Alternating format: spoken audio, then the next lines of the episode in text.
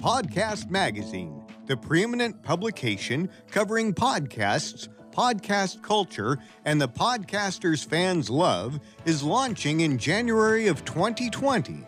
Prior to launch, you can grab a free lifetime subscription at www.podcastmagazine.com. If you love podcasts, if you're a podcaster, or if you just want to stay on top of what's going on in this growing medium, subscribe now and grab a free lifetime subscription while you can. Once again, that's www.podcastmagazine.com.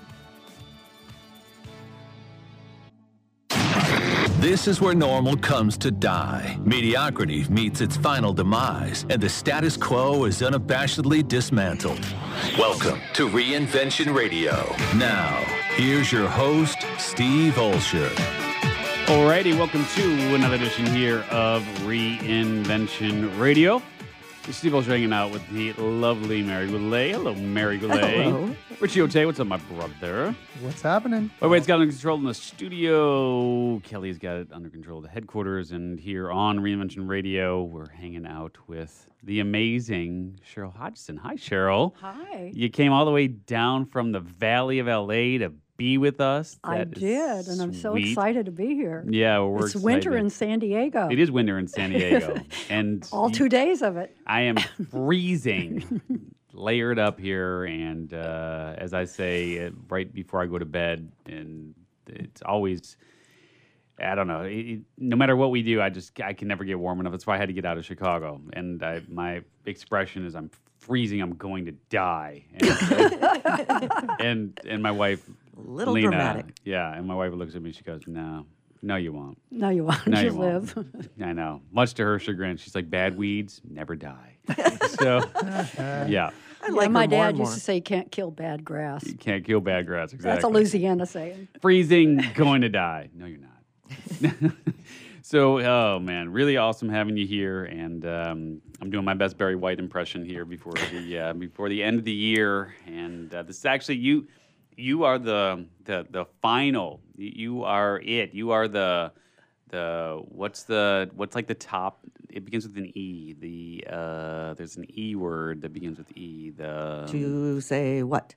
to say like the, the Upper echelon? the The Final. last of the final of the year. the what is it Epitome? epitome Epic? What Yeah, do I you guess tr- epitome is it right But that Epitome. doesn't- She's yeah the epitome of the year because she's the last one. yeah actually well, that no, would be the epitome one. is the highest. Yeah, I was the gonna end say- of the year would be the the, the, last. you are the one. pinnacle. The um, pinnacle, You are okay, the I'll take pinnacle that. of, of reinvention radio here. You have re- we have reached our final crescendo of the year, and you are our you are our encore. Our Well, I've been looking forward to swan this for a song. long Hang- time. Happy to hang with you here, and um, and so yeah, a lot of lot of ground to cover, and uh, just man, 2019 covered covered a lot of ground. And this year, I tell you, make sure you guys listen to the past episodes because boy, did we have some uh, some amazing people uh, on Reinvention Radio in 2019, and uh, and for sure on our other show, Beyond Eight Figures. If you haven't listened to that I have show, listened to that. Cheryl's listened to that show. I listened to your interview with Reed Tracy Reed Tracy with most interest.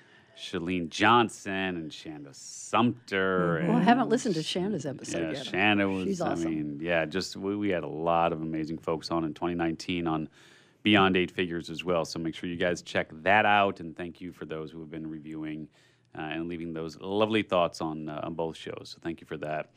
So here on Reinvention Radio, we cover the gamut, and today we're talking about reinventing branding and That's an brand esoteric- evolution and That's an so on, esoteric topic, right? what what what? So let, let's talk about brand. So what, from an outside perspective, what is what is the Reinvention Radio brand to you? What is what does it scream? Oh, yours? Ours, yeah, that would be us. Um, well, I think it's very clear what you're doing, and you're, and I love the fact that you're reinventing the status quo. you Yeah. know, and dismantling it. That's We are. I think it's awesome. It's a great brand. Thank you. As you're reading the the banner No. I'm, I'm just looking at it and taking it in from Taking a visual perspective. I bet Yeah. you like the red too. I do like the red. Those are my colors for Yeah, brand days noticed. as well. And I Yeah. did. I didn't cop them from you either. By the way, I've got red using red red, like, black, and gray. Red, red and black, kind of dark. gray. yeah. And you got the the cat rimmed red glasses on, the red sweater.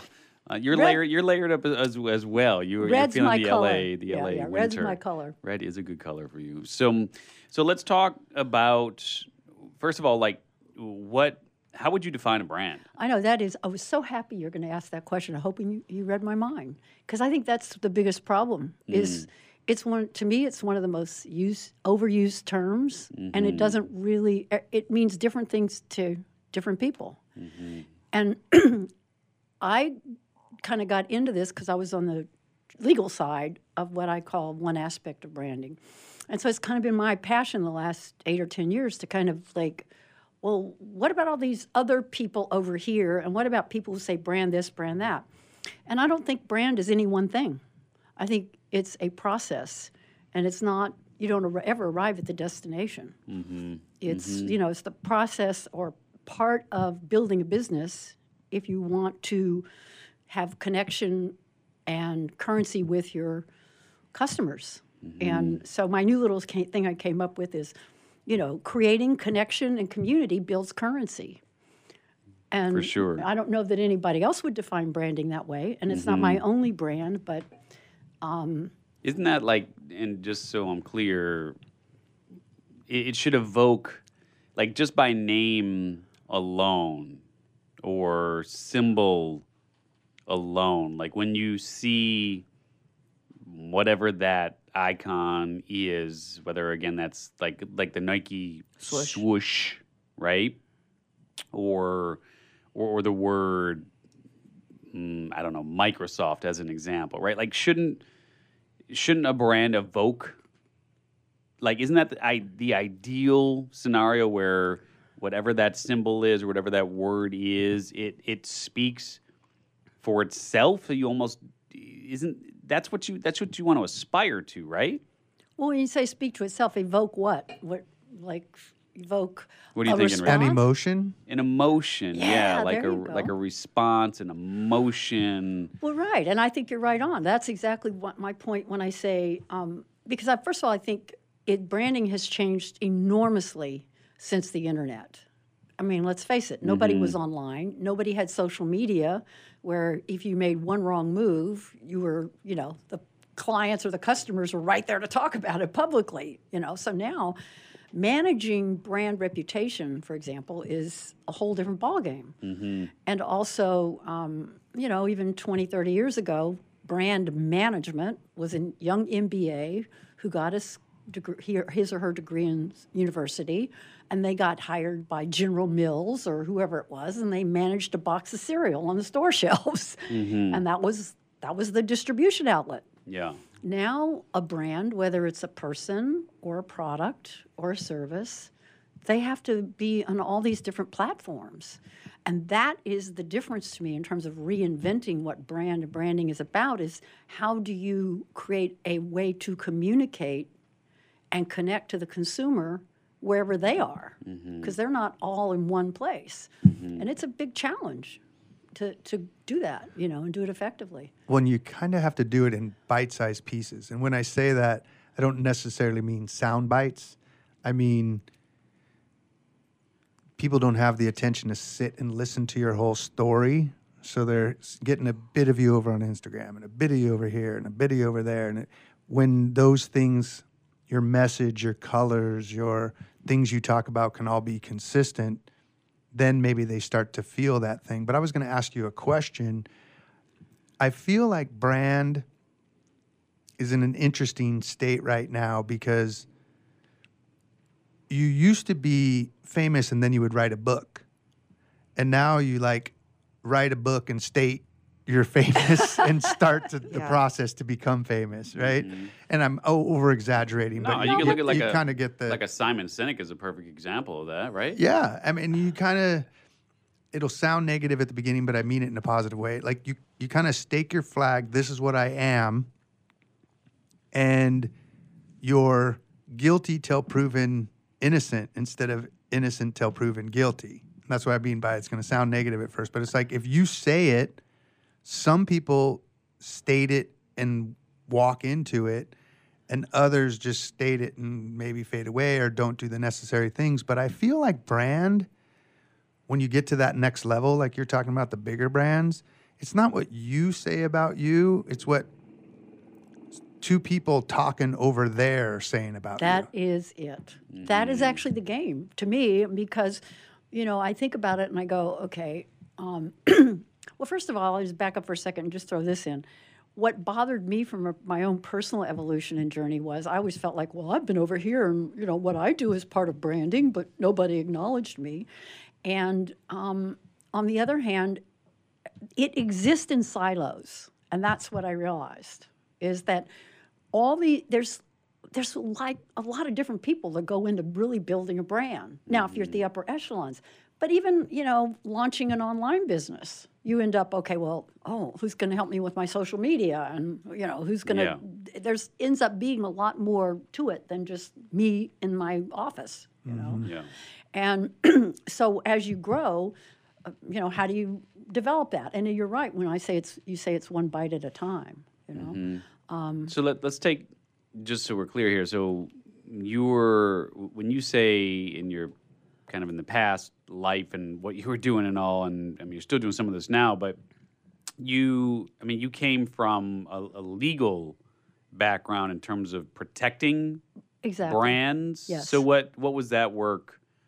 Well, it's So what- primarily trademark registration and defending brands. Okay, I mean, it comes down to, you know, somebody may come to me, many clients when they're starting out, and it's Mm-hmm. one simple thing of trying to get them to where they can launch a podcast, one product. You know, Mm-hmm. uh, a certain percentage of those people have a business that grows over time and they expand either into new products and services or they expand overseas. So that can involve managing things all over the world, which I love doing. That's kind of fun.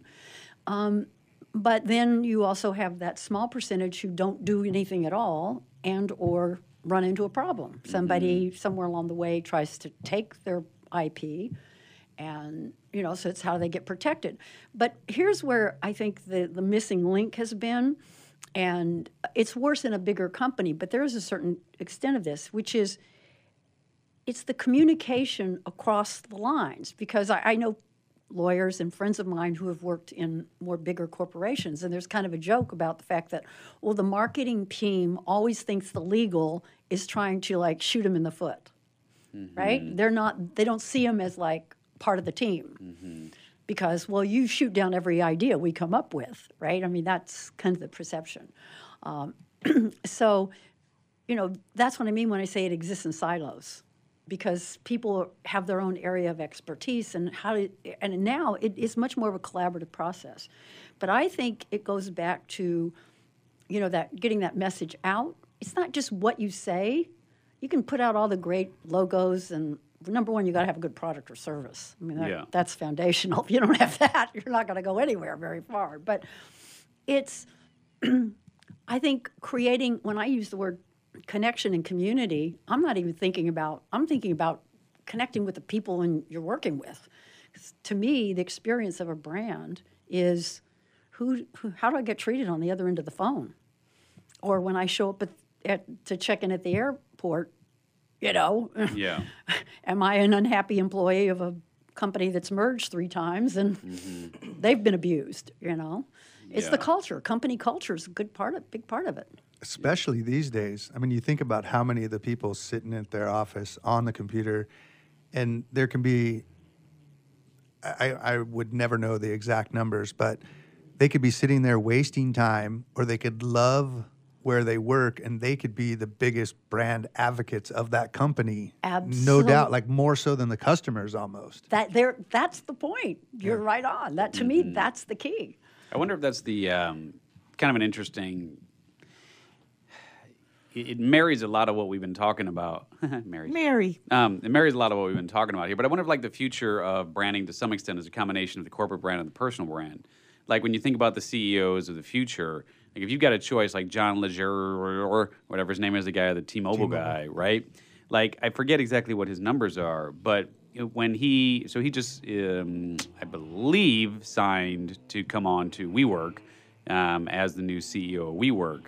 And when you look at his numbers, I mean, from a personal branding standpoint, it gives you a lot of leverage to say, look, I am also a, a personal brand, not only in terms of, in terms of what I did with, with T-Mobile, of course, and having that notoriety, but you know, I've got three million followers on my own on Twitter and Instagram and, and this, that, and the other. So from a negotiation standpoint, eh, that is, I mean, that's definitely going to give you a leg to stand. So I guess the, the point being, the intersection between the personal brand and the, you know, the, the corporate brand is that if we're talking sort of the future of branding, so to speak, how important is that in, in terms of the, the conversation?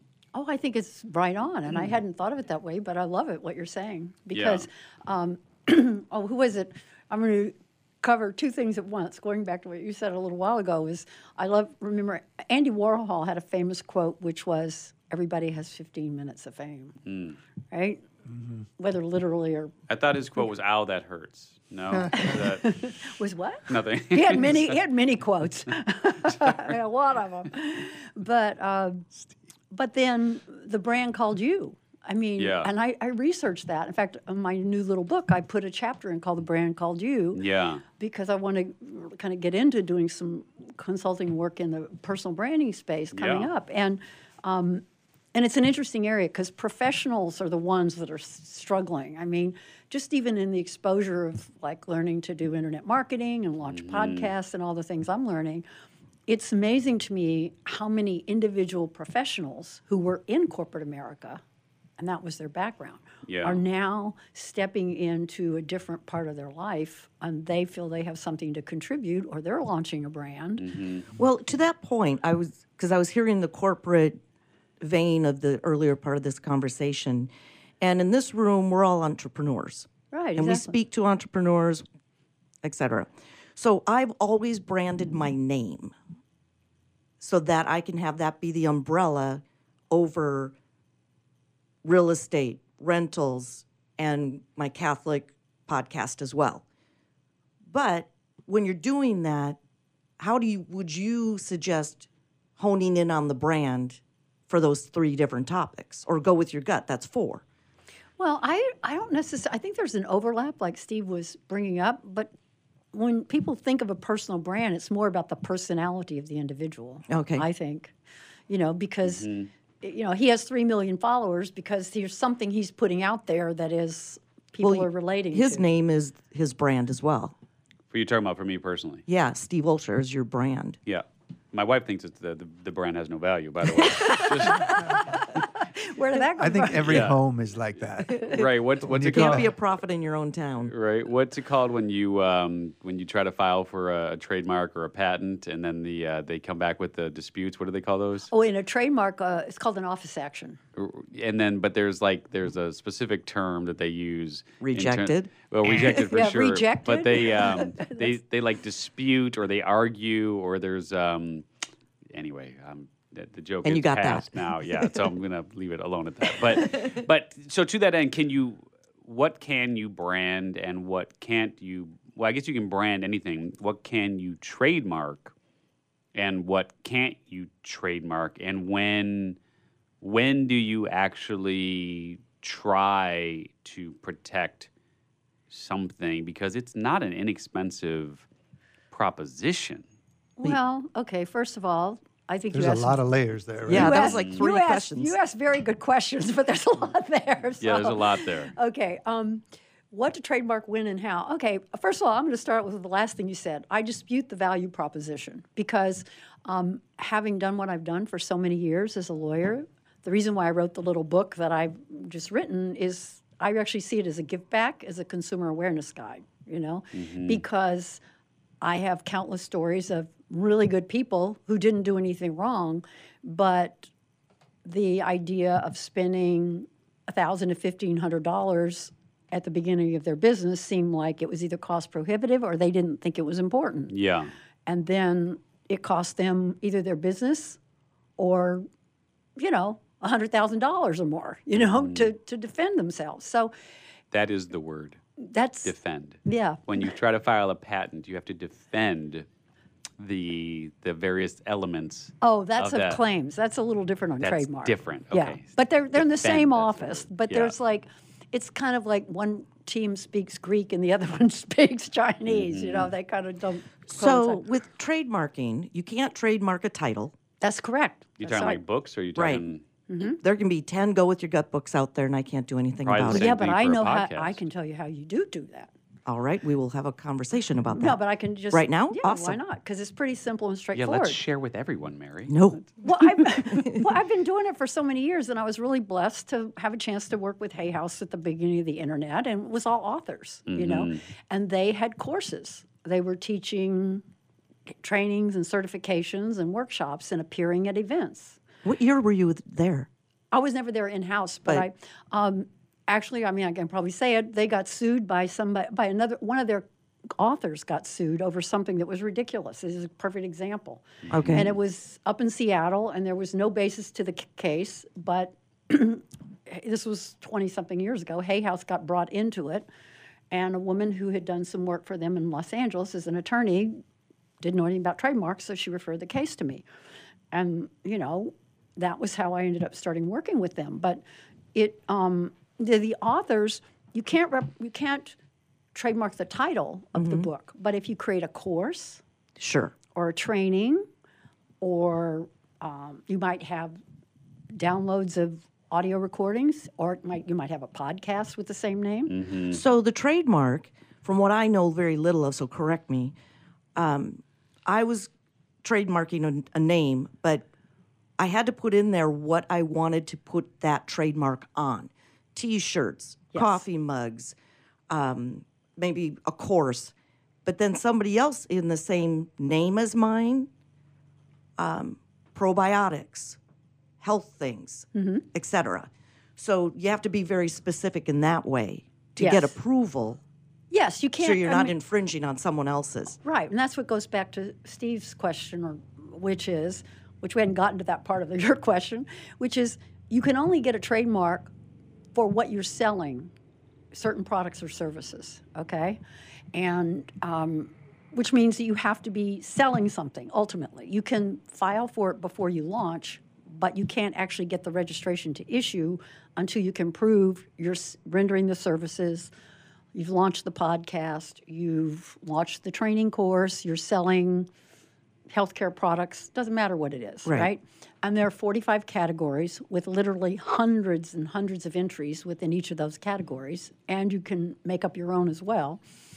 Um, those you only you file by category for specific goods and services. Right.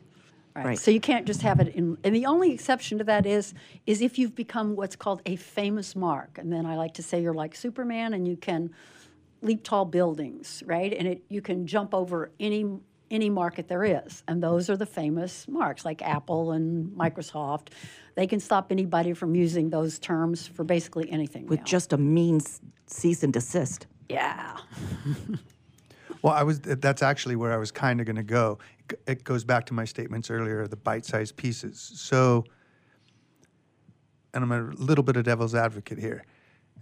You want people to go get a trademark on something they haven't sold yet, but we live in a world that you kind of have to experiment and go out and see what actually will sell. You might not know the right title yet. You might not know, but you could also maybe start. Now, you're not going to get Apple famous overnight, obviously, but if you focus on getting out and saying what you do and just stating it, so to your point of there's recordings out there now, mm-hmm.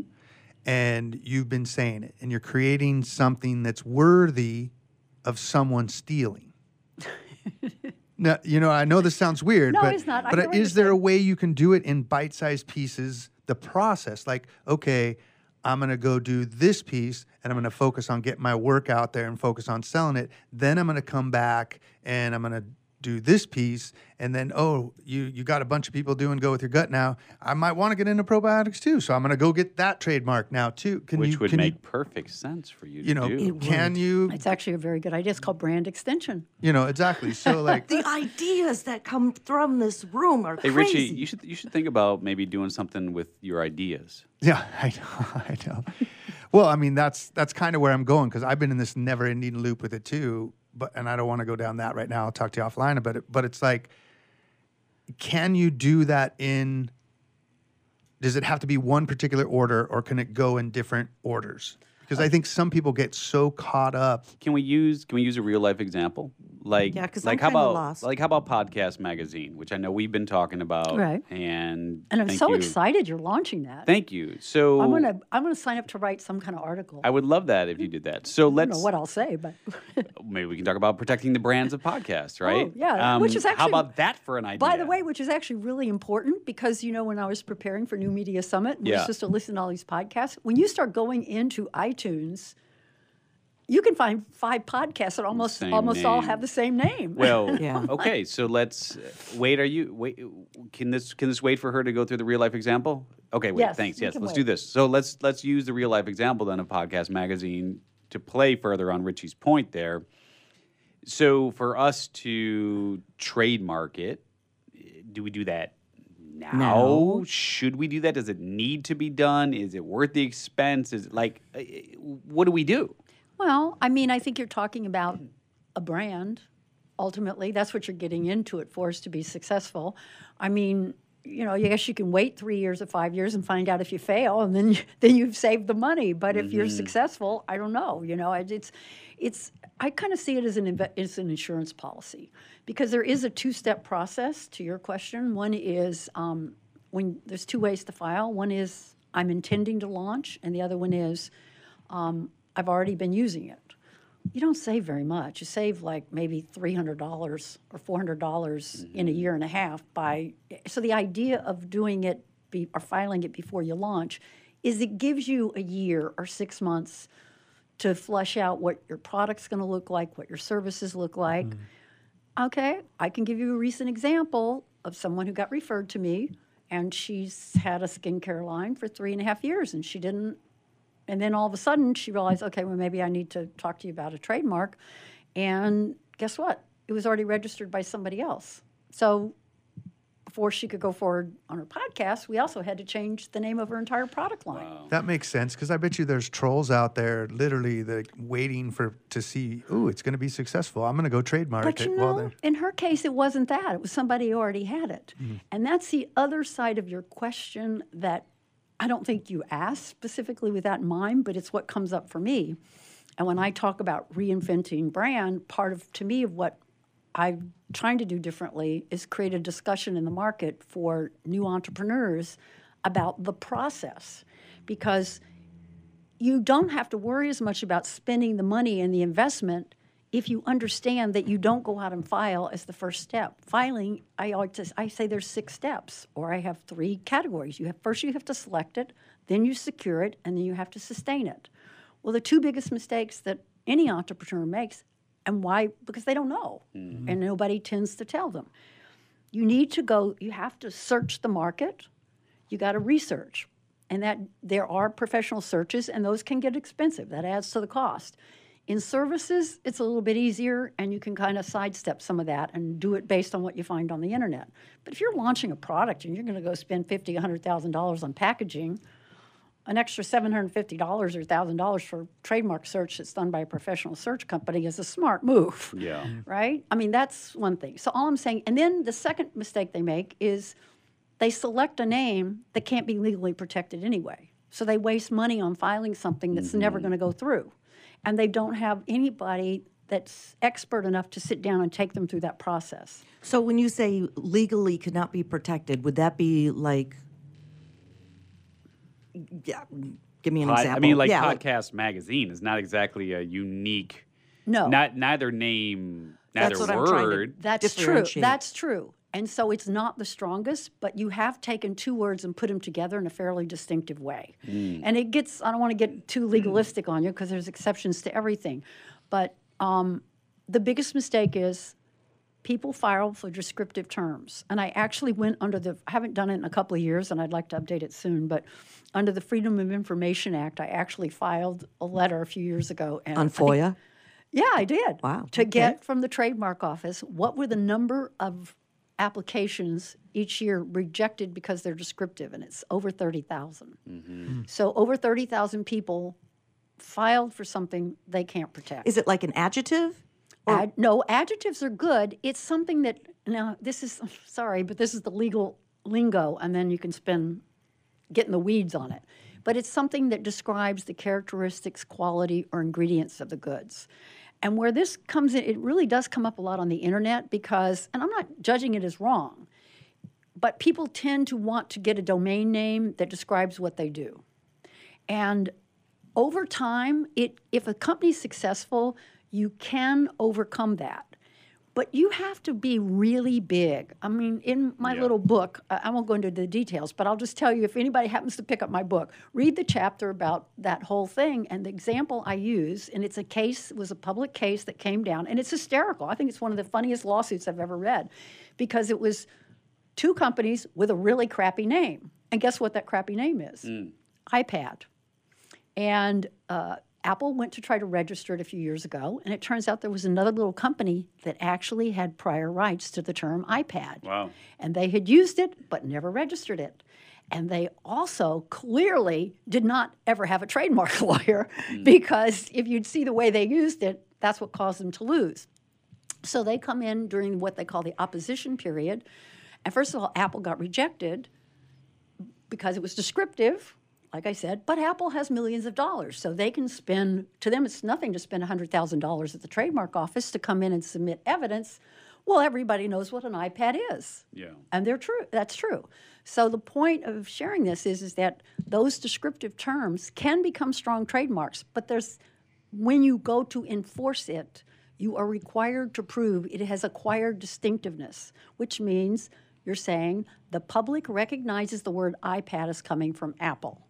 And that usually involves something like a half a million to a million dollars of survey evidence. So, do you know anybody that wants to go spend that kind of money to prove their trademark is known by the public? So what happened to that case? Well, this is the, that's why I said it's so funny. Um, so Apple convinced the trademark office. The trademark office approved it.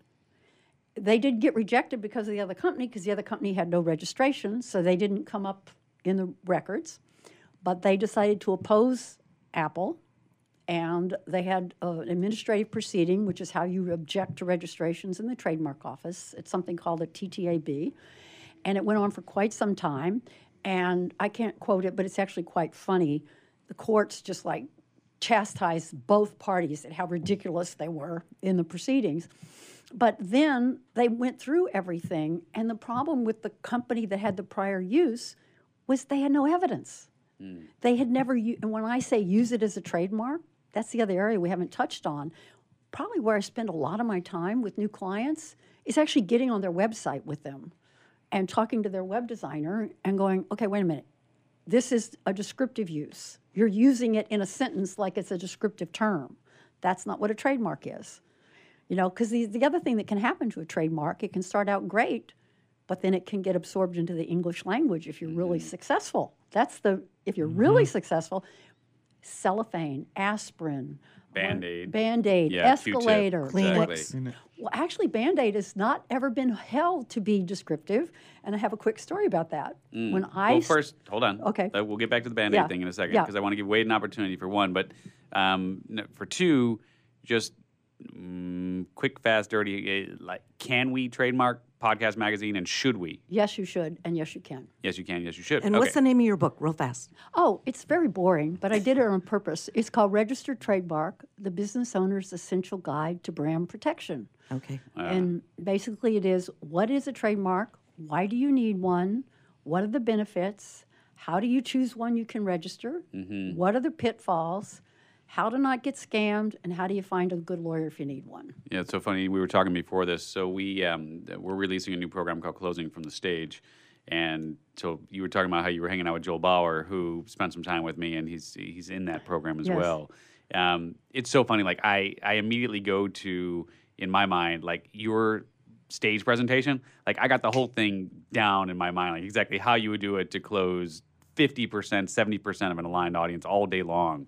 Like I get For it. For who, me? Yeah, for you to for you to do like I'm gonna- crystal crystal clear. I guess I'm gonna have to hire you. So it's so it's so funny. Like I mean, it, yeah. Well, you you can. We'll talk about that. Um, I think I already have. you, right? Then again, you are an icon maker, aren't you? So there you go. Um, but it's so funny because as I hear you talk, like it's so clear to me why someone would read your book, why someone would take the steps that they need to take to protect the brand, and then just simply how to position the importance of of doing so, right? So it, anyway, long story short, Um, I want to give Wade an opportunity, and then I've got a couple questions around Brand Aid itself, uh, because I know we're kind of going down a little trademark rabbit hole here. But Wade, what were you going to say? Well, and this is harkening back. So, just if you decide to pick up the ball and run with it, but entrepreneur media is known to be very aggressive about anybody using the word entrepreneur. and so, I didn't know if you had any thoughts on how aggressive they were. I don't know them personally, but I have very big thoughts about the notion of what I call a trademark bully. And there is such a thing. Yeah. And my favorite story in my little book is, which is really one of the reasons I bought, I wrote this little book, is uh, my very first client when I moved to LA was a guy named Mario Salinas who owned Milagro Sound in Glendale, huge, gorgeous recording studio. Fast forward, he ended up selling the studio. Mostly I did music things for him, recording artists, agreements, and all that stuff. And he got was one of the very first adopters, starting in um, and computer networking business to get people online. And he was doing very, very well. And his first website was a picture of a river. And he had a picture of the river on it. Well, that river was called the Amazon River. Oh boy. And his domain name was AmazonNetworks.com. But he didn't think he needed a trademark. And here's another example of when you don't, people don't often think about this part of it. Um, when Amazon first launched and he launched, it was coincidentally within like two months of each other. And Amazon was only a bookseller. Yeah. If some of us are old enough to remember that, Yep. they didn't sell anything else. And when they both launched, so they were totally in unrelated fields. But because he never filed the trademark and he never carved out his niche with that certificate for what he was doing, Yeah, the computer part. he was relying solely on his common law rights. And this, I'm sharing this because it's directly related to what I call the bully pulpit. He, um, fast forward six years later, he started getting cease and desist letters from Amazon. And we kind of ignored them for a while. And then they decided to sue him in federal court. And they painted him out to be, or the lawyers did, Yeah. they painted him out to be a cyber squatter, a thief, and they basically just put all the stuff in there that wasn't true because he had legal rights. The problem was he didn't have a half a million dollars to fight Amazon by that time. Mm-hmm. So if he'd had that piece of paper, the I, I got him some settlement, but it was like a fraction of what it would have been because I wasn't in a position to put in half a million dollars of my Yeah. effort mm-hmm. to, to defend him. So So they they had Amazon did actually end up paying him. A small amount, but it was almost nothing compared to what mm. he should have gotten. Mm-hmm. And what's so tragic about it is they turned around and buried the domains. Mm-hmm. They even let them expire. I just looked at it recently just to see. Just to, They just- because they Well, that's because they call it AWS now. right. That's what they're doing with all their networks. But even at the time when they sued him, he they didn't really have any registrations, and that really covered anything close to what he was doing. yeah. Um, But I tell you that because uh, I don't know about this entrepreneur word, but I'll tell you who's the most famous trademark bully of all is, uh, oh, what was the job site and the pu- golf court? Uh, uh, Monster. oh, Monster. Monster Cable. Are they still around? Monster. Ca- Monster.com? That's No, actually a good because Mo- question. well, Monster Cable went around suing everybody. Oh, Monster Cable. Monster Cable became like this trademark bully that they sued mom and pop putt putt golf courses. They they went oh, after Wow. everybody. What about the hmm. drink? right? Monster Drink. That's a good point. Yeah, I think Yeah. a couple of them survived, but they knocked out a whole bunch of people. Hmm. Interesting. So let let's go and kind of take a full circle here then in terms of I mean if we're going to spend the, the time and the energy and the resources to try to protect a, a brand and obviously we've now made the case for why you want to do that. Let, let's talk about the elements uh, of a great brand. So in your mind, Cheryl, what what goes into creating a really great brand? Well, I mean, everything we've already talked about early on, that's after the fact, right? But early on, I mean, obviously you're trying to find. I I love to use Nike as a great example, and I call it creating your brand dream team. Whatever your name and your elements are going to be, they're just messengers for whatever you are going to put out and create that connection or that feedback or that word of mouth mm-hmm. with the consumer. Mm-hmm. The idea po- being that when you see Reinvention Radio or you see Nike, whatever that brand is, it's there's some mental association that's created in the mind of the consumer. Okay, so the lo- the actual logos to me are secondary. They're just the messengers. You give it meaning by what you do in the market, right? But having said that, in terms of what's protectable, um, there are certain categories of marks and that are automatically distinctive that you have no problem with. And the two that are most ob- the best, sometimes the most difficult, but it's one's called arbitrary. Um, excuse me. I- Let's start with um, uh, coined or made up. Okay, uh, a fanciful term. That's a word that never existed. That is like Kodak. zero- Nichetize. What? Nichetize. Nichetize is good. I like Discover, share, and monetize So like your things niche. in the Urban Di- Dictionary, hmm. words in the Urban Dictionary, like Well, I don't know. I haven't like the words that are made up. like words that are made up. Yeet. well, I, you know who my most fa- you know the oldest, almost the oldest. Have you heard yeet, Richie? no. What no? what is yeet? Yeet. Oh my God! Look that one up in the Urban Dictionary. Is it. Y E E T? Y E E T. Yeah, that is like it, this. This you want to you want to age quickly? Just hang out with a thirteen year old. Yeah, I'm oh, sure. Oh, brother. Yeah, so that's a great place to find things. Should I go to in trademark. incognito mode on my computer before I look it up? Yeet is not a bad one. Okay.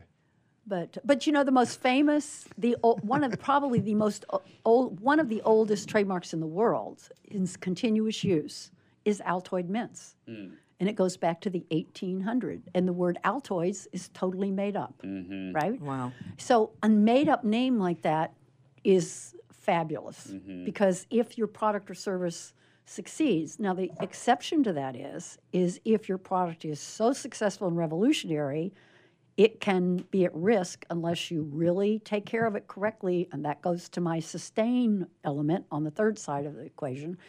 Is you can become a cellophane, you could become a- an aspirin, you could become an escalator Okay. right? But Xerox literally, and I admire them a lot because they spent millions of dollars. Not everybody can do that, but they were they put ads for years, like "Don't let our trademark th- go into the trademark graveyard," or "Let it go mm. the way of the zipper," because the word zipper was a trademark too, but it became the thing itself Oh wow. right? So it got absorbed into the English language because people, the public, didn't have another way to refer to the product. Mm-hmm. So it became the product, the generic term for the product. Hmm. Well, those are a lot like Kleenex, Yes. um, FedEx it instead of sending it UPS. People say, you know, Or go Google over- it, or go Google it. Yeah. Yep. Yeah. Yeah. And I mean, Google doesn't have that problem because they have so many other products and services, you know. So they've kind of mm-hmm. Very interesting and making me very nervous. I know, don't- right? No, so it's not. It's fun. Once you know, it's empowerment. You, you know what I mean? You know, I can make a better choice. And then, real quickly, the second one is taking an ordinary, everyday word and applying it arbitrarily. No better example in the world today than Apple. Apple Yeah. for a fruit is generic, but Apple for a computer is Mm-hmm. arbitrary and it's a fabulous mark. Diesel for clothing. You can take, you know, but for diesel engine, it's a generic term. Yeah. Yeah. So, in especially in the worlds that we live in now, with a lot of the solopreneurs and a lot of the folks who, eh, you know, are their own companies, their own brands, et cetera, where they have multiple offerings, products, programs, services going on. I mean, like I look at my own litany of things New Media Summit, Reinvention Radio, Beyond Eight Figures, Profiting from Podcasts, Launch Your Podcast, Flash Course, Thousand Dollar Funnel. You're building My- your like- empire. What is well, your what? What is your what, right? I mean, like, we could go broke just trying to protect all of those things. you know what? Icon maker, right? I mean, like, And what about your songs? Well, I can't help it if you're brilliant. You keep coming up with all I- these great brands so- and names. so, but what what is a solopreneur to do? Like, you know what I mean? Like, what? Prioritize. And Mm-hmm. and um, what I tell all my clients is when they come to me, I I sit down with people to make a plan. Mm-hmm. You don't have to do it all at once. It's like you how do you eat an elephant one bite at a time Mm-hmm. i mean i love my little story of a this company down in irvine uh, these guys from one of the aerospace companies well, hughes aircraft Yeah. they left and raised a bunch of money and bought this little company back in the like eight like 90s around 2000 and somehow i got called in to help them with a lawsuit on a copyrighted catalog and it turns out they had no trademark register they had three trademarks and two of them had expired because they hadn't maintained them. And um, so that got their attention. And it turns out they were building distributorships all over the world. And they've bought up every company in their space. And now they're like a global brand. We're making billion dollars a year. Yeah. And they didn't start out registering everything. We would do a budget and they would say, okay, this year we're going to do these two things. Yeah. So we have four dollars. So, so if you had Well, four dollars, What would you do? I What would you do? I would still not let you go to LegalZoom. but but I Mail yourself a letter. yeah, right. I know. I, I still somewhere I have that Poor come man's from? copyright. I am still trying to figure out where that That's came from. hilarious. I don't somewhere I have an unopened envelope of what is your what that transcript. or you sitting. can't remember what's inside. Yeah, right.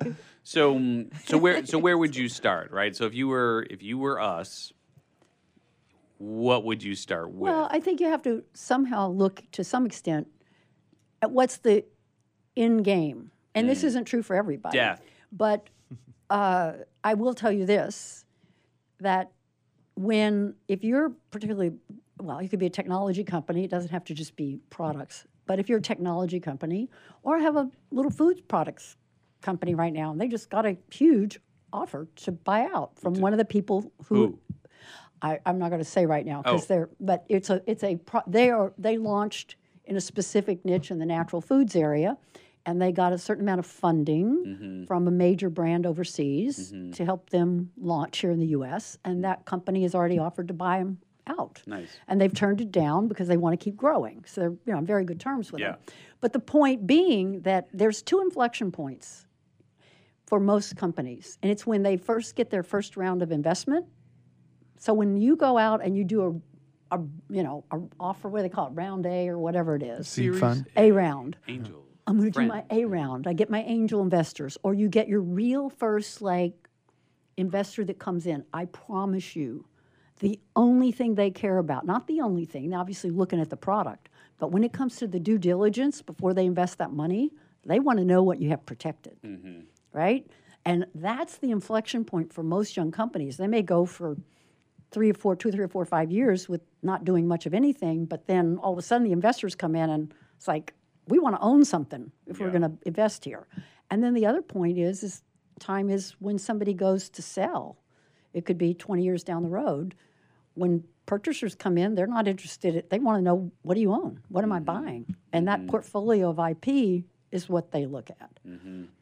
So especially when you're in this this world of personal brand, which is, I mean, technically that's the world that I that I play in, and you know, not that I'm putting myself on the same level, but you know, people like Brendon Burchard and uh, you know Frank Kern and you know the, all those. There, let's put you on the you same know, level. all right, Come fine. on, Steve. So Cardone. you know, like all these personal brand type folks, there it's it's a little bit tricky because it's difficult to put a value and exit to put a value on and exit from a business that is so single person dependent. Absolutely. That's So mm, that's where it gets. You're right. It gets very tricky there. yeah. So so what do you do then in terms of creating value so that it's not just so single person dependent?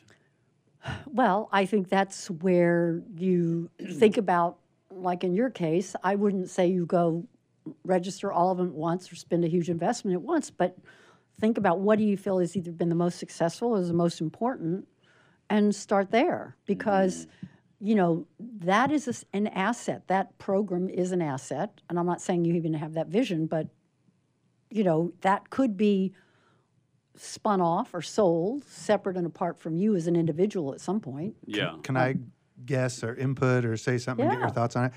When I look at all that stuff, you don't worry about your name because that's your name. Like it is what it is.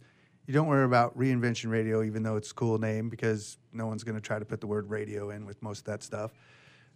Wouldn't even worry about New Media Summit, even though that's fantastic and everyone should go to it. And there's going to be another one in March coming up. So blah blah blah. know, through I'm 11. March 9th through the 11th. no, Tickets what's are on sale But- March 9th through the 11th. March, I got to get on my calendar. Tickets are on sale now at newmediasummit.net. Dot net. And dot com is for sale right now too. By the way. Yeah, I can always buy that. Um, but but podcast magazine is niche enough yet wide enough and hmm. isn't like I would start there. Yeah, I would too because it's podcast is becoming its own industry, Yep. and then you're nailing down the product as a magazine.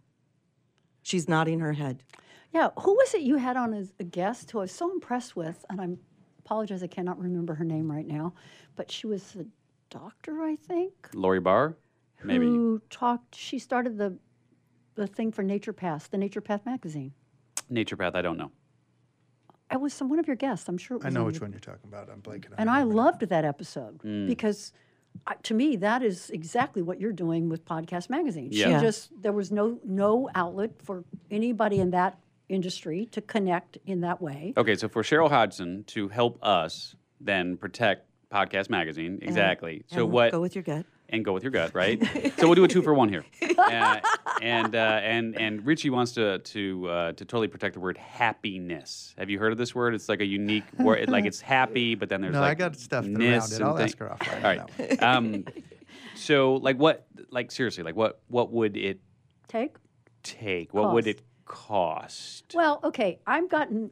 I'll tell you this: I charge a flat fee for the application, what, which is what I charge, and it's mm-hmm. not all that much. And then it's. No, what- let's do specifics. So Well, I, like, you're, I don't, I'm not going to put myself Okay. in a situation. I might raise my prices. She's gonna. uh, on this I notice she's breaking out her little square card reader right now. exactly too, so right. Exactly. Sign here and She's gonna get some of that money back from my company. Yeah, as I noticed, you have a Genius Network pen there. So Joe and uh, you know the, the 25k Genius Network there. So we got to get that. You got to get that paid for, right? So Oh, yeah. Well, I actually just went to the annual event this year. It was so awesome. It was just Mm-hmm. great.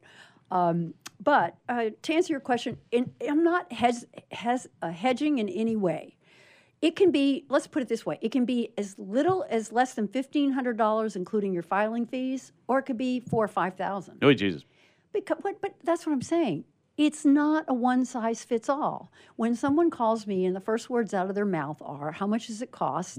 It's usually not a good fit for me. Not because I, because if I need somebody to have the mindset to understand, it, it's it's going to be different for everybody, mm-hmm. and they have to have the objective that they want to build something and protect it. And it depends, to be very specific in answering that question, it depends if you have one category and you're selling one product, and that's all you need. If you're selling probiotics and that's all you're selling, that's mm-hmm. easy, mm-hmm. right? I do, it's not going to take me that long to search it. It's not going to be complicated. It's not going to be expensive. Yeah. That's the low end of the spectrum. But if you come to me and you've got some new software app, or Mm-hmm. you've got uh, trainings, and you've got books, and you've got podcasts, and you've got this, there can be anywhere from three to five categories if you have an See how she sta- just upsold you to the five I know. thousand dollar It's, package? it's awesome, She justified it. right? All right. Look, as much as we'd love to. yeah, well, we'll we'll make you a deal, Steve. Yeah. Thank you for that, and, and we will we will That's take good I care of drove you. down. Married too. That's why I drove down here. All Thank the you for that. today. Something's got to pay for all that gas in California. All right, so let, let me do this. I just want to give you an opportunity to share. Uh, if folks want more information, they want to connect with you, protect their brand, have a preliminary discussion. What what is the best way for folks to get in touch with you, or what would you suggest that they do? Well, I do have a free gift for everybody, which Please. is a copy of my new book, a Yeah. digital download of Awesome, it. awesome. It is available also on Amazon, and I'll give a shameless plug. It made it to number 28 Twenty eight is of good. all of Amazon, Sweet, and it made it to number one in 15 countries and 110 categories. nice, and you've got thirty four seconds. So Okay, yes. great. Me, me- you go to Brand Aid with an E, B R A N D I D E dot com forward slash free gift. Brand Aid, just like it sounds Yeah, with an E on the end. I gotcha. Okay. Dot com forward slash forward slash free gift. And they can also reach out to me at Yeah. Cheryl at brandaide.com. Sweet. Cheryl Hodgson, it's awesome having you here on Reinvention Radio. Thanks for making the trek down from the Thank LA you. area to be with us here. It's our last show of 2019, my friends. We wish you an awesome holiday season. Big hugs, big love. Wishing you the best for 2020. For Mary Goulet and Richie Ote, White Wade, and Kelly Pelker, I'm Steve Olsher. We'll talk to you next time here on Reinvention Radio. You just got dismantled. Thanks for listening to Reinvention Radio. For more information about the show and your host, Steve Olsher, visit reinventionradio.com.